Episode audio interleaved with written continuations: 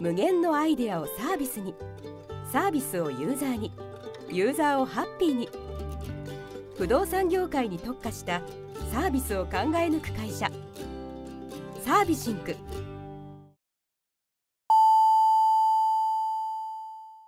ウェブディレクションやってますラジオ。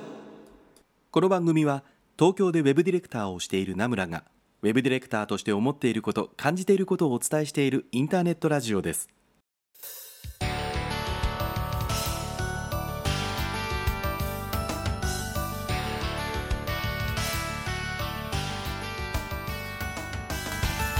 皆さんこんばんは名村真司です。1週間のご無沙汰いかがお過ごしだったでしょうか？ということでね気がつけばルルルななんか寒さの季節になってきましたね。いやーなんか去年もね思ったんですけどもね秋って最近ありなくなくなっちゃってません？なんか 残暑っていうほどなんか9月とかがめちゃめちゃ暑いってわけでもないしなんかまあ場所にもよると思うんですけど東京地方でいうとなんか昔もっと台風は台風で来てた気もするけどそんなに台風はそれはそれで来ないしかといってなんか秋だねみたいな話がニュースとかどっかに出るままでもなく急に寒くなりましたみたいな会話になってるような気がしててなんか秋って去年もなんか僕あれなくなりませんでしたみたいなこと言ったような気がするんですけどね。皆さんの地方の方っていかがでしょうかね？秋とかってちゃんとあります？ありますって言い方も変でしょうけど。まああのまあこのタイミングでねもしこれの放送北海道とかで聞いていただいてる方とかね本当にもう秋どころじゃなくてすで、えー、に雪が降りつつあるんじゃないかと思いますけどもね、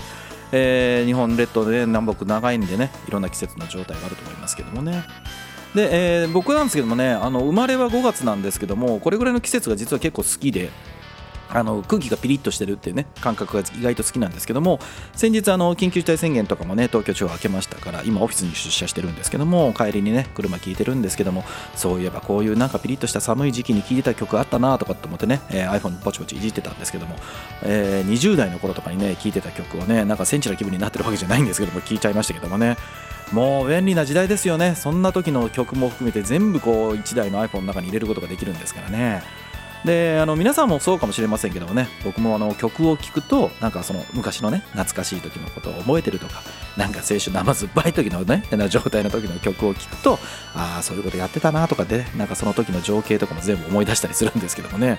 えー、秋もねあっという間に過ぎ去って、えー、コンビニに行けば秋のスイーツというわけじゃないでしょうけども栗だとか芋だとかねそういうのばっかり増えてきてますけども皆さんどんな秋をお過ごしでしょうか、はい。えー、というわけで今,、えー、今夜はですねゲストも来ていただいているのですねあの先先週の続きということでね、えー、引き続き第2回目後編を放送したいと思いますので早速行ってみたいと思います。というわけで今夜も40分ナムラについてこい。この放送は不動産業界特化のウェブ制作システム開発でおなじみのサービシンクの提供でお送りいたします。はいというわけで今週も始まりましたけどもね冒頭でお伝えさせていただきましたけども今週もゲスト会になっております。先週ねゲストに3名の方来ていただきましたけどもね本当にいろんな話をしていただきました。もう後半もねまだまだあの面白い話とかねもっとためになるとかねいい話を聞かせていただいておりますので楽しみにしていただければなと思うんですけども。いやーねゲストの方々来ていただく回はまあ再生数絶対多くはなるんですよ。ゲストの方が来ていただくとね。でその中でもねこの番組やってる中でですね前回の放送が1週間での再生数はもう一番でしたね。本当にすごいペースで聞いていただけました。まあ、僕の力というよりはね、出ていただいた皆様がやっぱり有名で一加減ある方々ばかりですから、本当にね、その方の話を聞きたいということで、まあ、出て、あの、いろんな方がね、再生して聞いていただけたんじゃないかなと思いますけどもね、早速、あの、後半ももう、あの、皆さん聞きたいと思いますから、進めていきたいと思います。改めて、えー、お三方のご紹介をしておきたいと思います。えー、今週のゲストですけども2021年12月18日に開催されます CSS ナイトシフト15その中でもデザイントレンドのセッションに出演される矢野凛さん原和弘さん坂本邦夫さんに、えー、お越しいただいておりますというわけで、えー、後半の方にさっさと行ってみたいと思います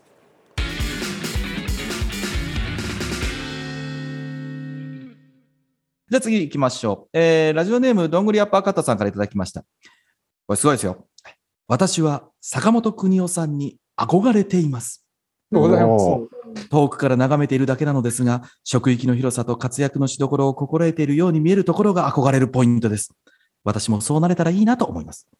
職域が広いと知識のアップデートも後半になり、私はまるで追いついていません。また、生地自分ができる部分があると、より適切な人に依頼する選択肢を取れてないなと感じます。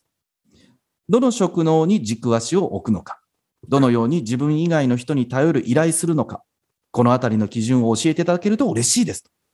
いうことで、坂本さんにおはがきが来てますけど。いや、もう本当ごめんなさいという感じなんですけど、いや教えられるようなことが何一つない。何いきなり謝って。いや、あのそう、かなんか活躍、職域の広さとか、こう活躍のしどころを心得ているように見えてる。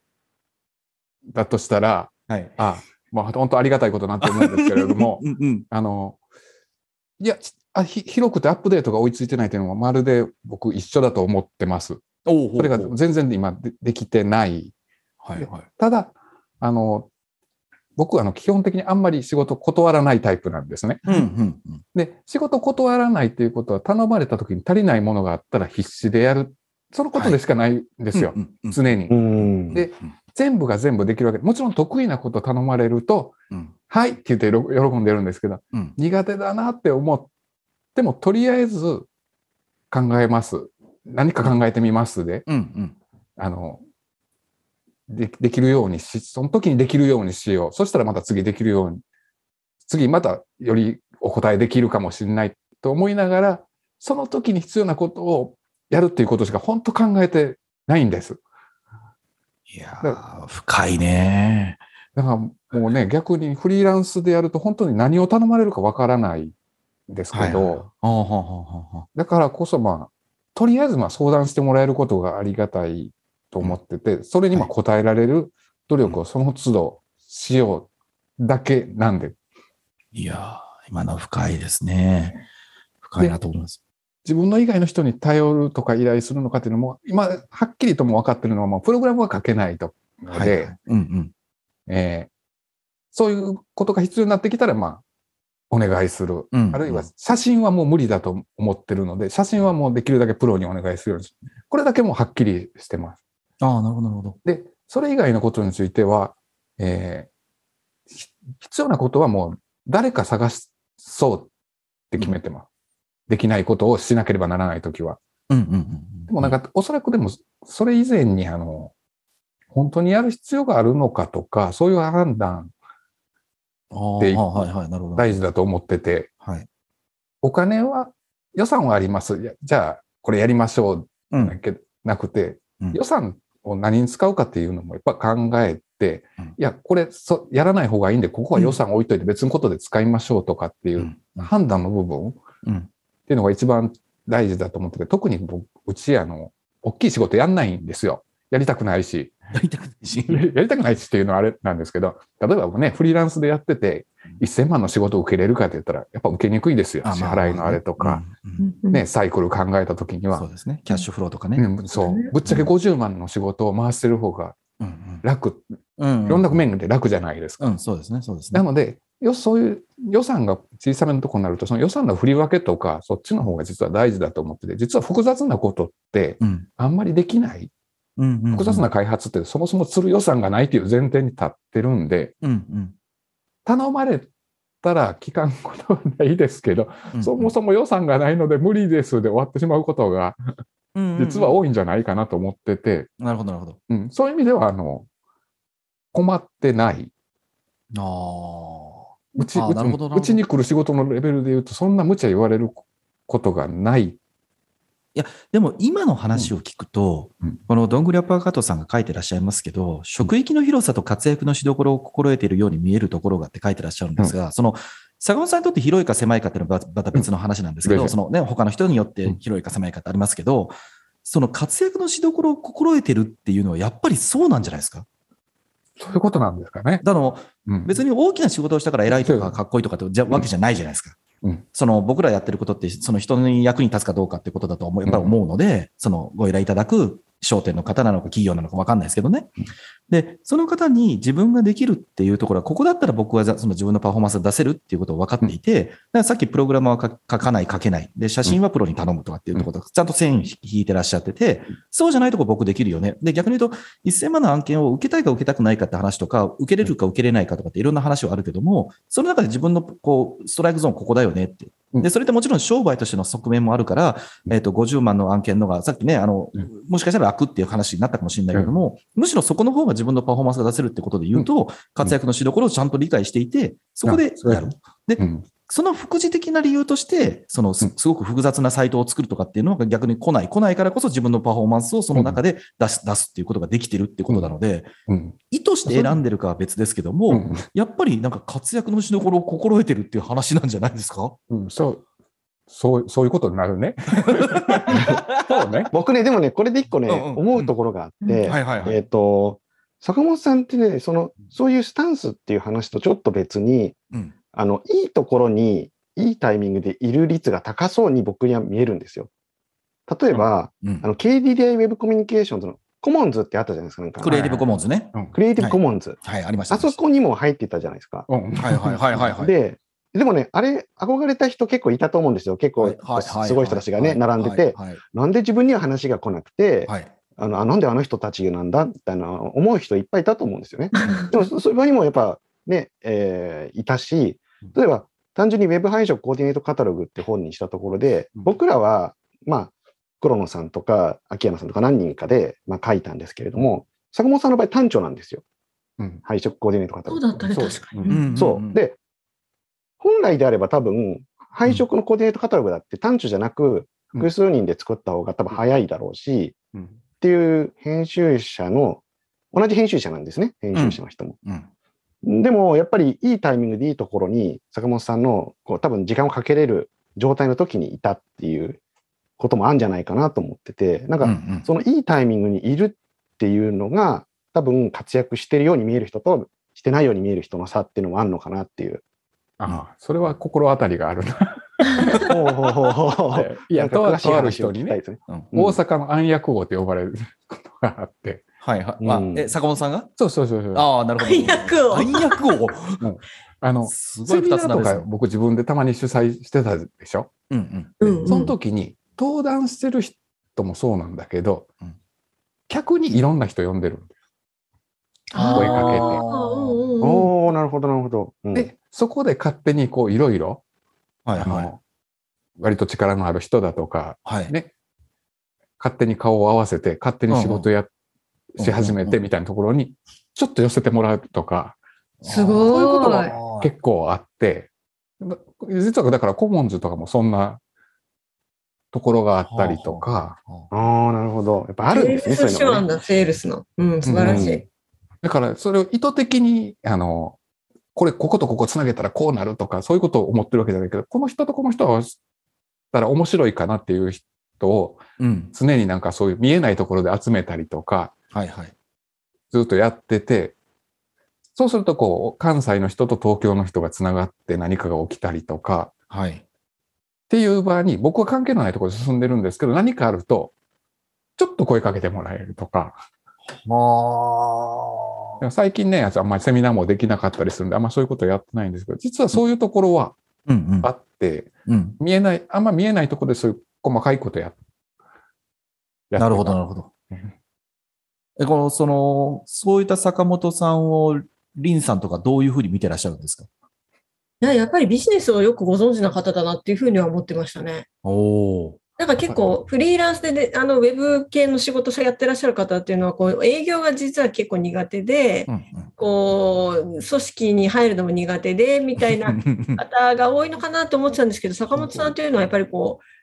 うあのコメントの中でもしっかりその会社のそのせビジネス上の都合みたいなことをよく分析して、あの株価がとか、あうんの最近の売り上げがみたいなところから切り口にしてデザインの方に話を落としたりとかってされることも多いので、うん。すごくその、なんでしょう、デザイン界にいながらにしてちゃんとビジネスっていうことを、うんあの、理解して自分の活躍にもこう adapt してらっしゃるんだなっていうのは思っていたんで、普通に今聞いてて、やっぱりね、この野郎大阪のビジネスマンか。ねやっぱ、そうですよ。やっぱ活躍してるように見える人はやっぱりしてるんだと思うんですよね、活躍を。あ、なるほど、なるほど。うん。で、多分理由があるんですよね、ちゃんとね。そうそう、暗暗躍です。なんかこう、どんぐりアッパーカットさんの夢を崩すかのようなセリフをなんか言ってるような気もしますけど、若干ね、なんかこう。いや、でもいいいいヒントだと思いますよ、これは。いやーでもね、そう、大事だと思いますよ。その、さっきのね、あの、原さんがおっしゃった坂本さんが、なんかいいタイミングでいいところにいるっていうのって、その、意図的にやってるのか、本当に運がいいのかですけど、よく言うじゃないですか、運、いや、俺運がいいだけですよって、運も実力のうちですよって言われるじゃないですか。うんうんうんだから、意図してそこにいるのかどうかっていうのはあるかもしれないけども、だからやっぱそういう意味で坂本さんね、運を持ってらっしゃるんだろうなと思います。僕もそう思いますもん、今話を聞いてたら。絶対いますもん。そう。いやっぱビジネス手腕があるんですよよく見てるんだなと思った。あービジネスです。いやーこれからちょっと手をもみ手しとこう、坂本さん。でも営業はしないし、うん。あの、会組織に入れないっていうのも、その通りですよ。僕だ、僕一回も制作会社勤めたことないですもん。あ、それはそれですごいですけどね。うん。あの、ウェブのスクールでそのままフリーランスなんで。いやー、それ、今でもそういう方結構トレンド的にね、ちょっと話ずれますけど、多いじゃないですか。うん。なんか特にこのコロナになってから、なんかフリーランスになりたいですっていう方とかが結構いらっしゃってて、なんかこう僕勝手にこう、僕自分のこの番組では結構毒吐くんで別にいいんですけど、今年の前半ぐらいまで結構そういう方多かったんですよね。うん。で、なんか夏過ぎたぐらいからね、ちょっと減ったんですよね。うん僕が見ているその SNS のタイムライン上からうん、なんかフリーランスにみたいな言葉がだんぶへだいぶ減ってきてうん、なんかその中でこういきなりこう、独立したいんですっていう方々がいらっしゃったんですけどうん、最初その独立するときとかって、なんか坂本さん不安とかなかったんですか？いや、もう最初、ね、ウェブのスクール出て、そこ、そのスクールでアルバイトっていうかね、講師しながら、うん。うん。最低限のものはいただけるんで、前の会社の、勤め、会社勤め時代の貯金を潰しながら、うん。2年経って全然ダメだったらやめようと思って。どっか入ろうとか。うんああ、なるほど。とりあえず、まあ1年はアルバイトでしのげる。うんで、もう1年は勝負みたいな感じでうんうん、うん2年やってみようっていうぐらいの段階で、なるほど、なるほど。あの、え SEO で有名なすみさんっていう方に出会って、はい。そこからあの、割といろいろ使っていただけるようになったっていう。坂本さんって今独立してどれぐらいなんですか？えー、2000年だから19年。お お。おお、すごい。いや、それ、それより前からやってはるじゃないですか、名村さんも。いや、まあそうですけど。えちなみに今、矢野さんはフリーランスになってらっしゃったことってあるんですか？うん、ありますよ。ですよね。うん。今、そのフリーランスになるとか、その勤め人でいるというかね、会社に組織に属してるとかっていうのって、自分どっちのが合うかとか合わないとかってあるんですか？いや、どっちでも普通にできると思うんですけど、あの、私、やっぱりこう、サービスを運こう運用して成長させるっていうのがすごく好きなのでうん、うんうん。一、人ではちょっと難しいんですよね。そうですねどう。してもチームが必要です。まあ、プロダクトがあるとか、事業会社であるとか、なんかそういったね、あの、大きな箱自体もやっぱりなんか必要ですもんね。そうですね。うんなるほど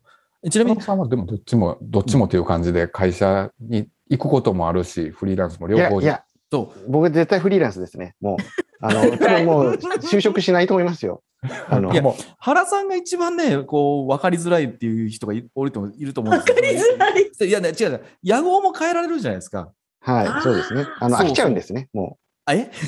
う、飽きちゃうんですよ。あの自分の会社自体にも飽きちゃうんですよ。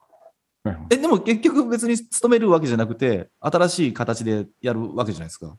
うーん、これ、他の人は同じっていうかもしれないですけど、うん一人法人とフリーランスって僕の中では明確に違うんですよね。ほうほうほう。あの、一人法人は、うん。まあ、あんま面白くないですね。なんか。うんわかんない。わかんないえ、わかんない。一人でどこが違うんだろう。なんか、いや、なんかこう、うーん、なんか、うん、こう、国に求められることが多すぎて、ああの、一人でやるにしては。あ、なるほど。まあ僕、特に税理士とかも使ってなかったんで、はいはい。うんなんかこう、手間の割にっていう、そうね。そうね。そう、自分だけしかいないのに、厚生年金とか払うわけですよ、なんか。うんうんあの、まあ、それもなんか、なんか、なんだかなっていう感じで、うんフリーランスに戻ったっていう。あー今はフリーランスなんですか？フリーランスですね。完全なるフリーランスです。あ、えっと、法人化してるわけではない。法人はありますけれども、うんそれはで休眠状態にしてます。ああ。一時勤め人もしてたじゃないですか。そう、一時勤め人もして、はい。まあ、まあよく頑張ったって感じで終わりました。まあでもまあ僕にしては頑張った方かなっていう感じですね。なるほど。あのちょっとね、話ずれてきましたけどもね、まあ、坂本さんへの憧れてらっしゃるどんぐりアッパー加藤さん、これでお答えになりましたでしょうかね。ごめんなさい。あの。はい。あの、またね、あの、聞いてみたいことあれば、坂本さん、承知、あの、来てくださいって言いますから、あの、また聞きたいことがあれば、坂本さんに聞きたいことが残ってるんですって言ってね、あの、はがきいただければ、坂本さんにまた出ていただければなと思いますから。はい。頑張りと。はい。では、最後のハガキですけども、えーラジオネーム、もかあさんだった気がするということでね、これ毎回こう、なんか後ろがつくんですけど、これもかあさんという方ですね。あの、ツイッターで僕絡んでる方ですけども。えー矢野凛さんがゲストでいらっしゃるということで質問を送らせていただきます。凛さんの著書、デザインする技術、今でも本棚にありますということでね、お二人目ですね、これね。えーこの本、いわゆるデザインの勉強をしたことがない駆け出しデザイナーさんにとって、今読んでもとてもいい内容だなと思っています。私も20年超えるフル株ですが、リンさんもこの仕事が続けられている秘訣って何かありますかということでいただきました。リンさんいかがでしょうか、そうですね。まず運動することかな。おおおおなるほどやっ。ぱね、体力がないとダメなんですよね。体動かなくなっちゃうと頭も動かなくなっちゃうので、はい。まあやっぱり、あの、運動するっていうことと、はい。あの、すごいちょしょうもない回回答なんですけど、はい。本を読むっていうの結構大事で、はい。あの、私もですね、1日必ず30分ぐらいは本読むんですけど、はい。まあ、今ちょっと時間あるんで4冊ぐらい並行して読んでますがうん、うんうんなんかね、知ってる？本を1日になんか10少なくとも10分間ぐらい読むだけで脳年齢って下がってくんだって。なんか記憶力とかって結構簡単におー。20代後半ぐらいまでい。けるらしいんで、はしょれるらしいんですよ。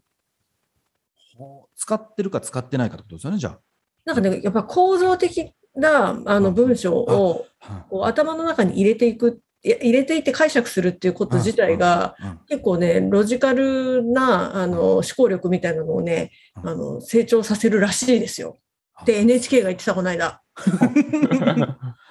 いや、でもそれはね、わわかる気がする。うん、あの、僕自分の中で、フラッシュコンテンツって最近言い方をしてるんですけど、そのネットの SNS の、例えばツイッターの十何十文字とかね、百何十文字とか、うん。例えばウェブのブログでも、例えば短くてどうですか、何文字とか、まあ500文字とか、うん、なんとなんとかそういったニュースっていっぱい出ててうん、それをたくさん見てたりする人もいるじゃないですか。多分ここにいる方もいろいろ見てるとは思うんですけど、うんあの、128ページなのか、なんか250ページが別にど、それはいいんですけど、うん。ちゃんと編集をされて、起承転結なのか、序波球なのかとかをちゃんとある文章を読んでるのと、ツイッターの百何十文字をなんかもう一日中眺めていて、俺いろんな情報を仕入れてるっていうのは、うん。なんとなくね、全然違う感覚があるんですよね。あああわかる。わかる。うん。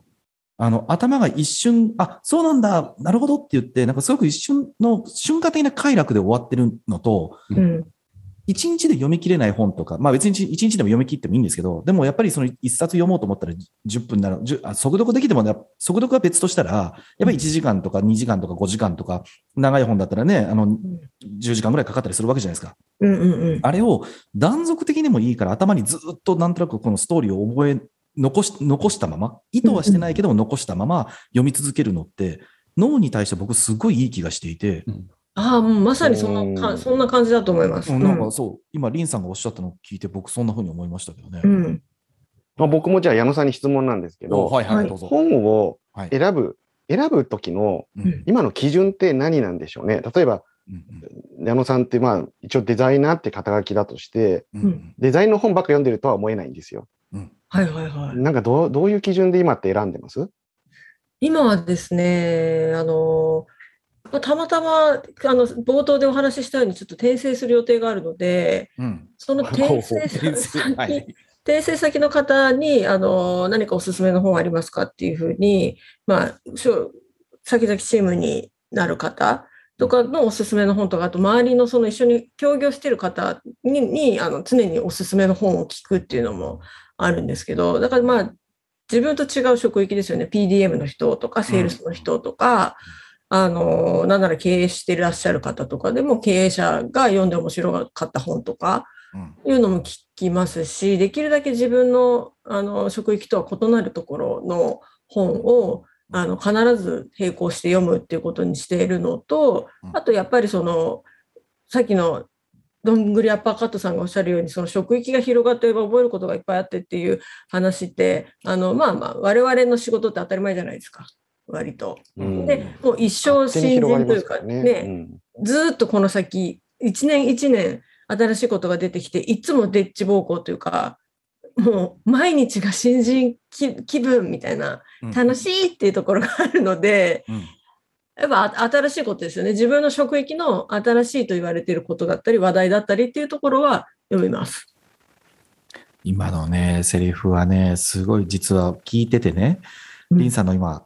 最後の方のセリフを聞いてて、あ、ここで別れるんだろうなと思う一言があったんですよ。その、新しいことが楽しいとかうんってある、今おっしゃったじゃないですか。うん、楽しいですよ。で、多分ここにね、今日ゲストで来ていただいてる方って少なからずそういうのは感覚持てると思うんだけども、今のそのウェブをね、これから仕事にしたいとかっていうこととか、こここにいる方々ってね、その年齢的なものもキャリア的にもにも、うん。この仕事始めた時ってまだウェブが本当にウェブ、なんだけど仕事じゃない、仕事なのか仕事じゃないのかみたいな微妙な時だったじゃないですか。うんうんうん。2000年の前半とかなんてまだ、うん。なんか制作会社って言ってもなんか好きなやつが集まって、うんみたいな。で、印刷会社がその派生の中で始めたとか、僕みたいに学生時代から始めてたとかみたいな感じで、気づいた仕事になってました。だけど、今の子たちって、普通にそのウェブ制作っていうのは仕事なんですよね。なので別に他の、なんていうか、商社に行こうが、小売りに行こうが、えーいろんな他の仕事に行こうが、ウェブもただその一つの選択肢でう、ん。そのために覚えなきゃいけないことがあるってことが苦痛なんですよね。うんだから新しいことを覚えなきゃいけなくて大変なんですよ。だから僕ディレクターじゃないですか。うんまあまあ愚痴られるんですよ。うんもうディレクター覚えることが多すぎてとてもじゃないけど僕私とか僕無理なんです。みたいな。どうしたらいいんですか？って言ったら、いや、覚えることが多くて俺嫌だと思ったことあんまないんだけどなと思うと、こうわかわかんないぐらいになっちゃうんですよね。だからリンさんが、いや、もう新しいこと思って、もう今が毎日がデッチ暴行みたいなセリフを言える時点でもうなんかこう、ある意味マイノリティというか、っていう気もいやいますって、世界広いですよ。なんか、うんあの、実は僕、歯医者なんだけど、あの、この先のキャリアで UX デザイナーになりたいから勉強始めたんだ、みたいな変な外人とか結構いるんですよ。すごい。なんかね、最近そういうドメイン知識を明確に持ってるくせに、例えば、うんあの法律やってますとか、医者ですですとか、教師ですとかっていう人が、デザインという知識を adapt してうん、それでなんかデザインの世界みたいなのにぶっ込んでいこうっていうような人って結構当たり前にいるらしくって、なんかね、面白いんですよ。漁師だだけど、兼、あの、デザイナーとか、本当に若い人とかでいるんですよ。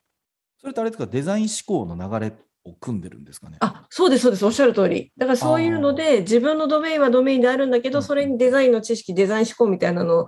adapt して、で、それで全く別の仕事だったり、自分のドメインのことをもっと深く、うんあの、ビジネスにしていくみたいな人って結構いて、うんうんうんうん。なんかね、なんか、いやー、世の中は変わってくるな、みたいなところありますよ。ああ、なるほど。坂本あー坂本さんとかなんか自分の仕事とかどんな風にこう今まで続けてきたのってなんかありますか？あのまあ、めぐすごくまあ恵まれてたとは思うんですけど、うん嫌な人と仕事しな、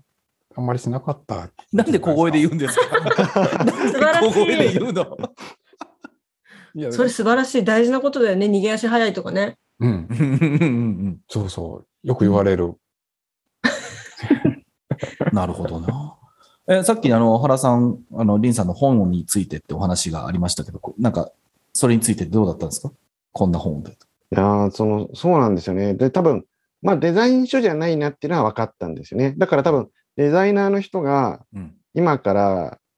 うん、例えばまあさらにこう、タイポグラフィーの原理を探るみたいな方で、さらに踏み込んで、ね、本読んでいくのもすごいいいことだとは思うんですけど、やっぱり、なんか、それはそれでも詳しい人いっぱいいるし、なんか、えーね、今の自分の周りの世界を見てみるっていう方が、まあいいんだろうなっていうのはちょっと、まあ僕もそうは思ってたものの、やっぱり矢野さんの話を聞くと、あ矢野さんもそうなんだっていうふうには思ったっていう。ううんあのちなみに矢野さんって小説とかは最近読まないんですかね？物語。いや、読むよ。なんかそっちの方は逆に割と当たり前に読んじゃってるから、あなるほど。うん。すごいなんか思い出せないけど、やっぱり小説っていうのはすっごい大事ですね。あの、か感動というか、スストーリー性があるものっていうのは、うんあの、何か全体的なものをまとめたり、自分の行動をに影響を与えたりっていうことはすごくあるので、うんうん。うん、やっぱりストーリーものはすごい重要だと思います。これはだから知識ではなくてってことですよね。そうそうそう情感にコード変容というかこううんうんうんセルフコンフィデンスとかね。はいはあ、なるほど。うんえ、ちなみにこう歴史ものを勧ああ、なんでボソというの？めね。まずえ歴史もの？うんあ、ちょっとごめんなさい。さっきはちょっとなんか喉がイガイガしてる気がして、ちょっとなんか飲んで詰まりそうだったから。ああ、大丈夫ですよ。はい。あの、歴史ものって、ああの、うん実はあの大学でも歴史勉強してたっていうのもあるんですけど、うんうんあのうん全部まあ、今のやってるウェブのこともそうなんですけど、人がやる何かっていうものじゃないですか。はいはいはい。で、歴史の、まあ、あの、例えばあの、関ヶ原の合戦が起きましたは、まあ、うん。それは事実として、それこに行くまでの過程があったりとか、うん。っていうのは、いろんな人がいろんなことを考えて、結果ここにたどり着いた。っていう、そういうプロセスって、僕たちがなんか一個案件を受けて、それをこう成功させようとか、まあ、ローンチさせて公開しようみたいなところまでに同じようなプロセスがあると思ってて、人の考えること、いい、いい感情も悪い感情も含めてうん、いうことを考えるのって、実はこのウェブの制作にすごい大事なんじゃないかなと思ってて、その人の考えてること、それも一名ではなくって、その群像劇みたいなものって歴史もんとかって見えるんで、ん。うん。そういうところ、それ、そういうのを小説だったりとか、あの、小説じゃ別になくてもよくて解説書でもいいんだけども、うん。いろんな人がこういうことを考えた結果、こうなったっていうのを、あ、なるほどだったり、いや、それは違うんじゃないのかって疑問に思ってみたりとかっていうのって、すごい今、すごく役立ってる気がして、うんうん人間のやることを見直してみるって面白いんじゃないかなって言って常に思って、それはあの、シフトでサイト見るときも、うんなんでとか、これ作った人何考えてたんだろうとかっていうのは常に考えるようにしてるんですよ。うんそれが僕のサイト見る基準なんですけど。なるほどね。うん。いや、今のは深いなと思いますね。今日なんか坂本さんの話は深い話が多い感じがします。本当おー いやいや、チフトの本編でも出ますから、いっぱい深い話が。ああ、なるほど。今年はどうかな？いやいや、出ますよ。こうこんだけ。こんだけやってらっしゃった、やってきた方々が、最終的にその小説であるとか、れあの、じゃあ物語であるとか、その、歴史であるとか、そのテクニカルなとこではないっていうことが、やっぱすごく大事だっていうのって、ものすごい示唆だと思うんですよね、僕は。ついついこう、ウェブってこう、ハイスまあ、今でこそ別にそんな最先端じゃなくなりましたけど、なんか IT で、こう、テクニカルで技術があってみたいな。で、なんか全部言語化されてみたいなね。で、セオリーがあってみたいなことに、こう、行きがちな感じだから、チップスとかノウハウをすごく追いかけやすいし、それ自体がうんセンセーショナルにこう語られたりするじゃないですか。うんでもその中で実はやっぱデザイナーをされてらっしゃる、ね、このお三方の中でこの本がどうかですかって時に、デザインそのものの本じゃないでしょってね、あの原さんがおっしゃって、ね、読む本でデザインばっかりじゃないと思いますって言って実際そうだったりとか、うん。ストーリーであったりとか、もっと本当にエモーショナルな人って何なんですかみたいなことは歴史の中に多分あるよみたいなことをね、坂本さんがおっしゃってるっていうのって、すごいなんか、テクニカルじゃないところの方がやっぱ大事な、にね、ね結局人間に対して僕らはな何か分かるものをつ作ろうとしてるわけですからうん、ね、テクニカルで決していいものができるわけじゃないっていうのは、やっぱなんか今の話を聞いてて、こう、ふと思いましたけどね。まあのちなみに僕も、あはい、はい、さん。あすいません。割り込んじゃって。えっと、はい僕もちょっとおすすめの書籍ジャンルを言ってもいいですか？どうぞどうぞ。ぜひぜひ。僕ね、あのね、最近っていうか、まあ、ここ、ずいぶんハマってるんですけどうん、転書ってあるじゃないですか。転書って、えっと、よく見るのは、あの、ハンコの楽観とか、そういうので、はいはいえっと、古い字体の転書っていうのがあるんですね。まあ、これは紀元前の秦とかの時代にうん、えーもうそこからその以降なくなっちゃうんですけれども、あの、その漢字になる前の書体がまあ転書なんですねうん。この本はね、非常に面白いですね。あの、おすすめなのはやっぱり、例えばその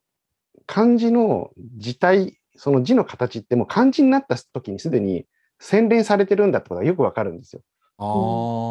あ。その前の本当に意味だった時代みたいなのがうん分かって、僕ら日本語扱ってるじゃないですか。で、うんまあ、そう。だから、その、いろいろね、西洋デザインのことも大事なんだけど、うん元の転書を見るっていうのは、うんあの、一冊でもいいから転書の本を読むっていうのはね、結構、結構おすすめですね。それ、それはデザイナー的な視点ですか？そいやえっ、とね、はいはい。単純にもう知識として、例えば、永遠の A ってあるじゃないですか。はい。あれとかも、あれの元の字ってうん、川がずっと悠々と流れる様を、もう本当流れるみたいなものなんですよ。永遠の A っていうのは。うんで、でもそれは転書を見ないとうん、そこがわかんないんですね。わね。うんで、本当に転書の昔書かれた転書の字体を見ると、もう本当にね、川がね、うねうねと流れてるだけにしか見えないやつなんですよ。うーん。で、そういうのを、もう一文字一文字発見があるから、俺はね、もし読んでなかったら、一回、ブックオフとかででもいいから買って読んでほしいですね。人生。私も漢字の成り立ちの辞書は持ってます。おああ、いいでですね。そうそう。うん。で、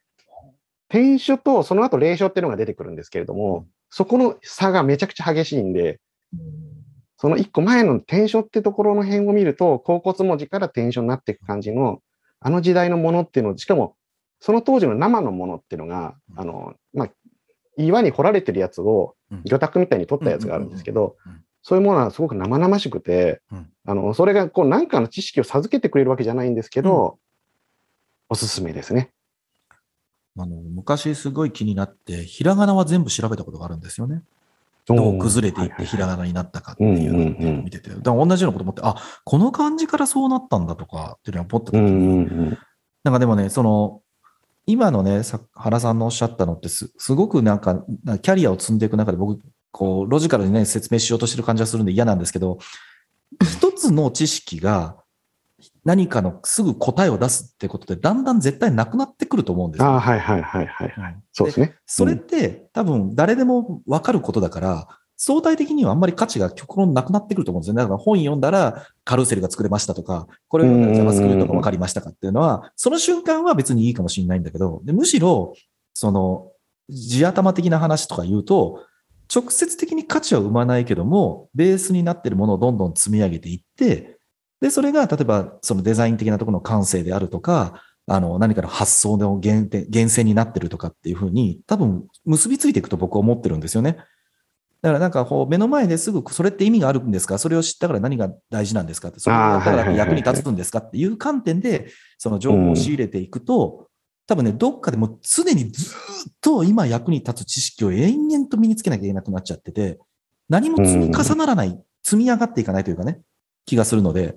なんかその、あいや、ね、リンさんもそういうのを読んだことがあるってね。で、原さんが今おっしゃったようなことそうだし、その坂本さんの方のさっきの歴史の話なんかまさにそうだと思うんですよね。ですね。うんうん関ヶ原の話を知ったからって、ウェブデザインに何の関係があるんですかって言われたら、まあないわ。なそれしかないと思うんですけど、でも、でも、うん多分違うんですよね。うんうんそれを多分積んでいくことによって、そこにあるなんか普遍的な人の感情とあるとか、その情感がどう流れていったとかうん、それ自体がじゃあ、僕らが作るデザインであるとか、もう UI とか、ちょっとユーザー体験をどう考えるとかってところの、え A が B ですっていうふうには言えないかもしれないけど、こうやったら気持ちいいはずだよねみたいなとか、こうやるとやっぱりやられたく、されたくないよねみたいなところに、感覚的なものに多分積み上がっていくような気がするんですよね。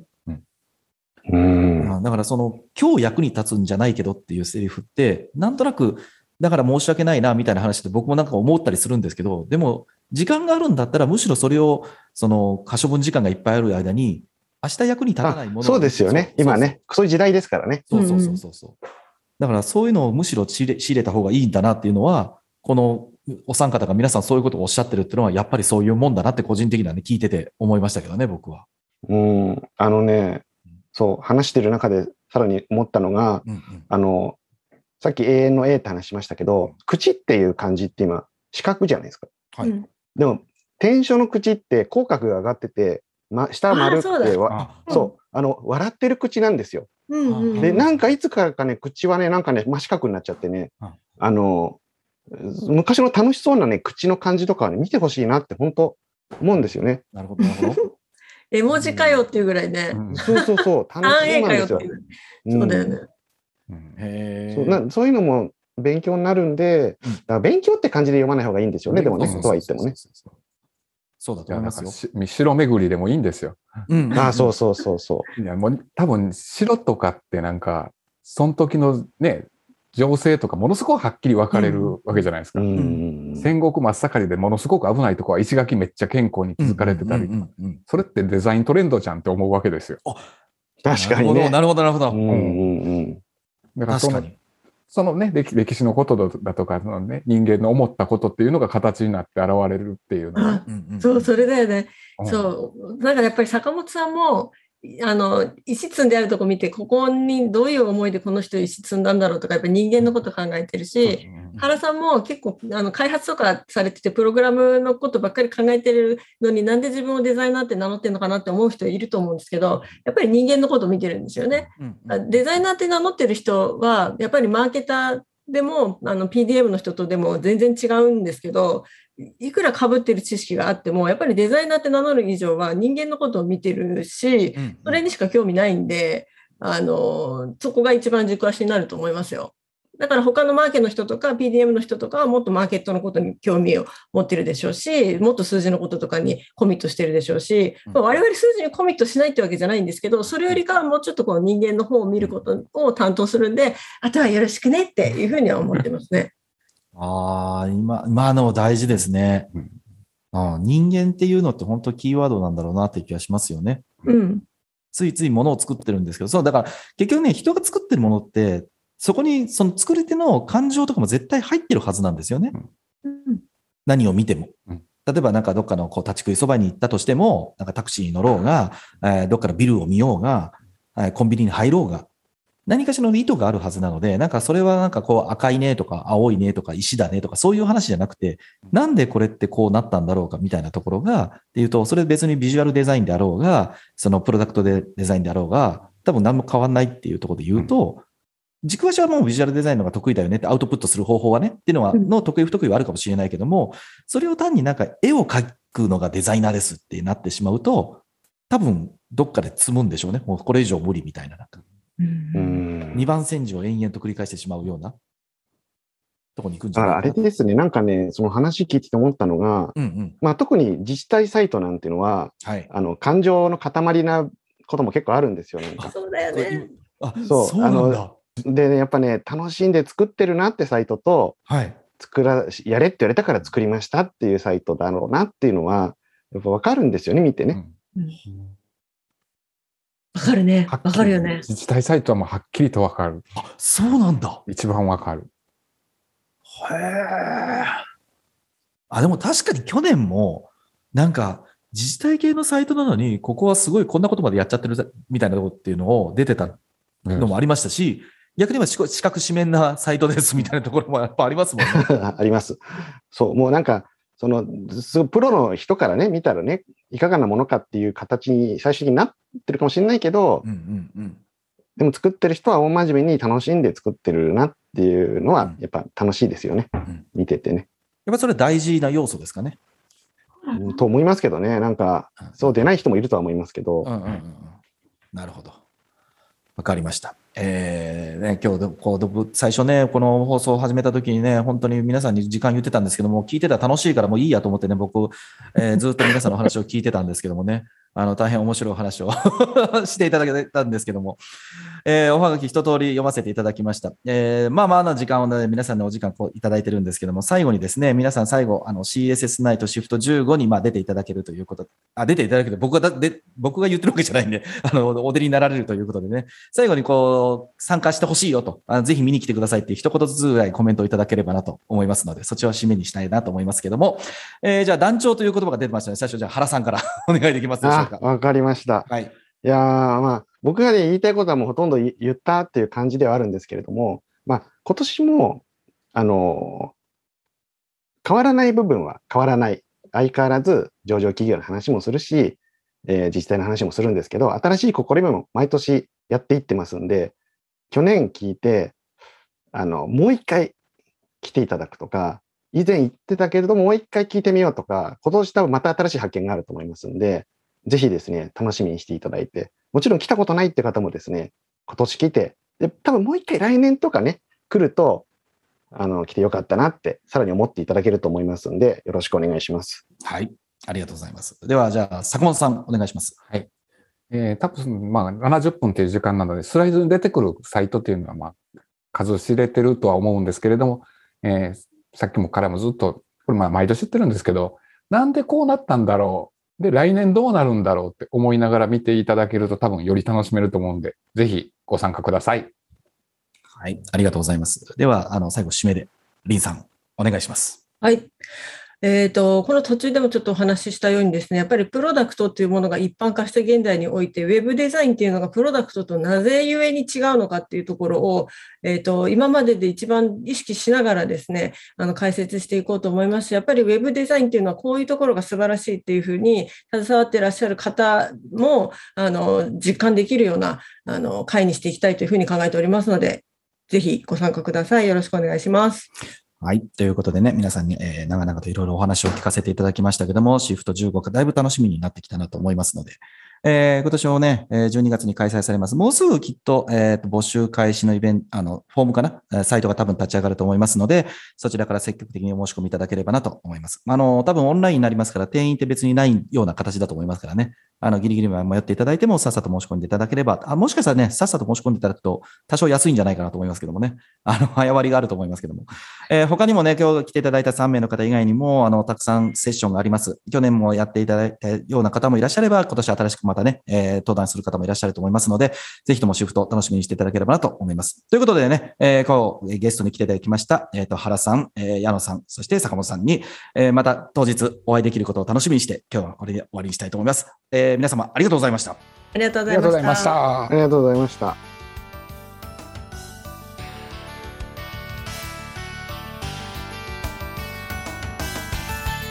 はい、というわけで、えーそろそろエンディングになってまいりました。本当にね、3名の方々にはいろんな話を聞かせていただきましたけどもね、あの今聞いていただいている皆様いかがだったでしょうか。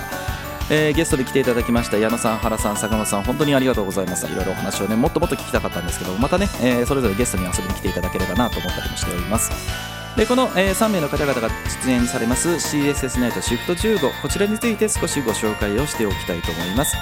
開催ですけども2021年12月18日13時半から19時フルオンラインでの開催となっておる CSS に、えー CSS ウェブ制作そういったものについての、えーイベントになっております。当日ですけどもマークアップウェブマーケティングアクセシビリティアドビ関連のご紹介そしてこの3名の方々が出演されますウェブデザイントレンドのセッションが開催されることになっております。もう1日かけてねあのウェブに関してのこといろんなお話をしていただける、えーそしてそれが15回目の開催ということになっておりますけどね。1日かけて今年1年どうだったかそして来年に対してどういうふうな情報を仕入れておけばいいのかというふうなね総決算になっておりますのでぜひともこれを聞いていただいている方々参加いただければなと思っております。そして昨年からねあの私が実は司会をさせていただいてたんですけども今年も司会を、させていただくことになっておりますのでぜひそれも含めてね聞いていただければなと思います。お申し込みはすでに開催されておりましてウェブで CSS ナイトで検索をしていただくかこのラジオをご紹介しておりますウェブデザインやってますブログからもねリンクを貼っておりますのでぜひとも参加お申し込みをいただければなと思っております。そして CSS ナイトシフト15に対して、出演されている方ですね。今回の矢野さん原さん坂本さんだけではなくて他の方々に対しても、え当日質問をしてみたいとか、えこんなことを聞いてみたかったとか、え実際ここってどうなんすかみたいなことですね。このラジオへのおはがきと同じように CSS ナイトシフト15に出演される方への質問等も受け付けておりますえーそれらとね、えー普段のこのポッドキャスト、えーラジオに対してのおはがきと一緒にね、お送りいただければと思うんですけども、そのお便りですが、Twitter のハッシュタグ、シャープウェブアンダーバーディレクションをつけたツイートをしていただくか、ナムラの Twitter アカウントへの DM、そしておはがき投稿フォームからお送りいただければと思います。このラジオはあまり重たい内容ではなく朝や昼や夜に何かをしながら聞いていただければ Web ディレクションについてちょっとしたヒントになるような放送をしています。面白かった仕事のヒントがあったという方はぜひ SNS でシェアをお願いいたします。というところであっという間にお時間でした。お相手名村真司でした。来週も絶対チューニングしろよ。バイバイ。アイディアに形を与えサービスをユーザーに。そしてユーザーをハッピーに。あらゆるサービスを考え抜いて形にする会社。サービスシンク。